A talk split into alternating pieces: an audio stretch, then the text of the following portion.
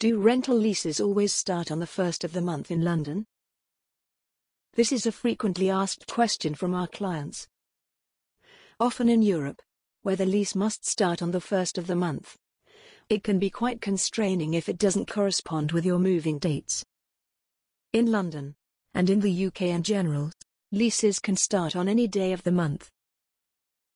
Generally, they start during the work week, but we have known leases to start on a Saturday or even a bank holiday, although this can cause more practical problems because the estate agents are closed on these days.